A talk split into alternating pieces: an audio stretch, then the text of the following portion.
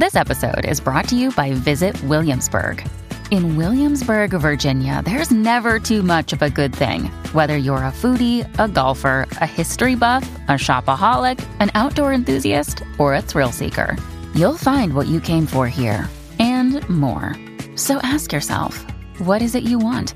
Discover Williamsburg and plan your trip at visitwilliamsburg.com.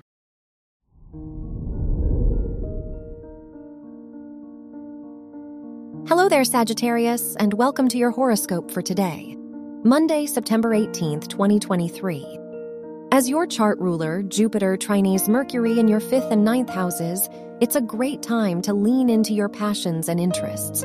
Whether traveling or starting a new creative project, you deserve to let your ideas flow. Take your inspiration seriously by allowing it to pave your path forward. Your work and money.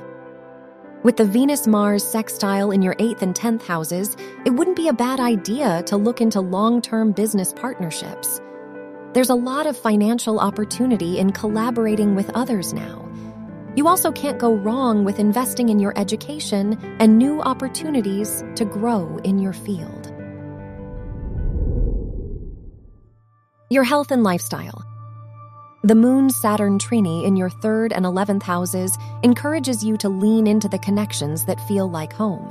Whether it be friends at the workplace or in your personal life, you crave a sense of community now.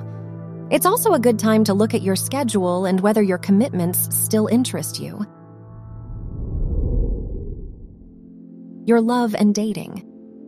If you're single, the Venus Jupiter square in your fifth and eighth houses allows you to look at love as an opportunity for personal growth. If you can find a person who wants to grow in similar ways, it's a great time to see where things could go. If you're in a relationship, it's a good time to surprise your partner with a gift or activity they'd love. Wear yellow for luck. Your lucky numbers are 5, 21, 30, and 44.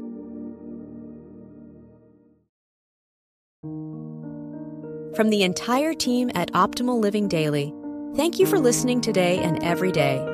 And visit oldpodcast.com for more inspirational podcasts. Thank you for listening.